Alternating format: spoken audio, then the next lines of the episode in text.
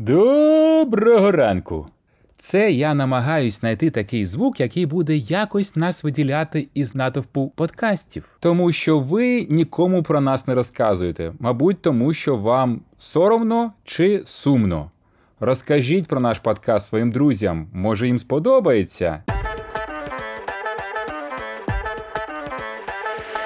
Доброго ранку!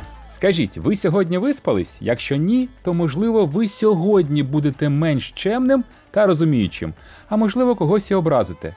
Тому що виявилось, що недосипання робить нас асоціальними. У вас у вухах аудіожурнал «3 хвилини здоров'я. Журнал про здоров'я з практичними порадами для реального життя. МРТ-сканування людей, які страждають від недосипання, виявило меншу активацію ділянок мозку, які відповідають за співпереживання. Нестача сну також робить людей менш готовими допомагати іншим. А після переходу на літній час пожертви знижуються на 10%. Про сон ми вже говорили. Послухайте епізод Як правильно спати від 5 серпня.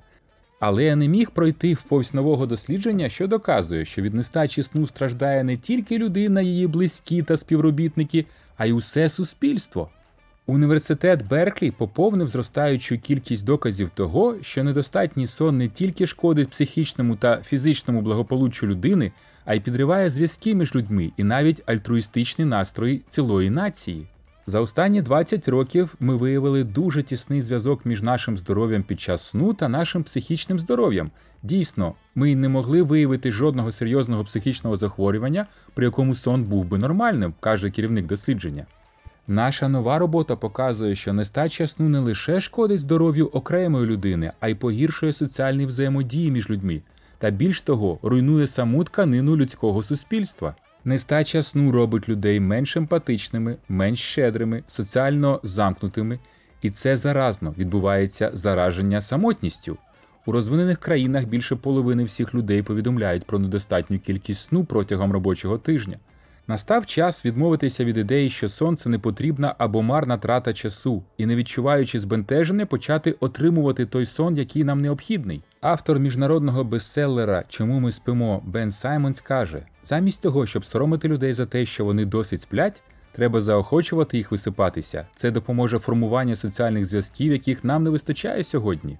І додає, сон виявляється, є неймовірним мастилом для просоціальної, емпатичної, доброї та щедрої поведінки людини.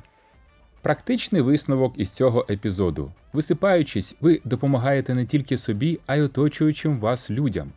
Якщо ми перестанемо висипатися, то перетворимося на нікчем, які думають тільки про себе.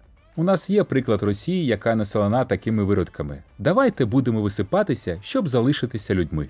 Гарних вам снів сьогодні. Почуємося завтра. До побачення.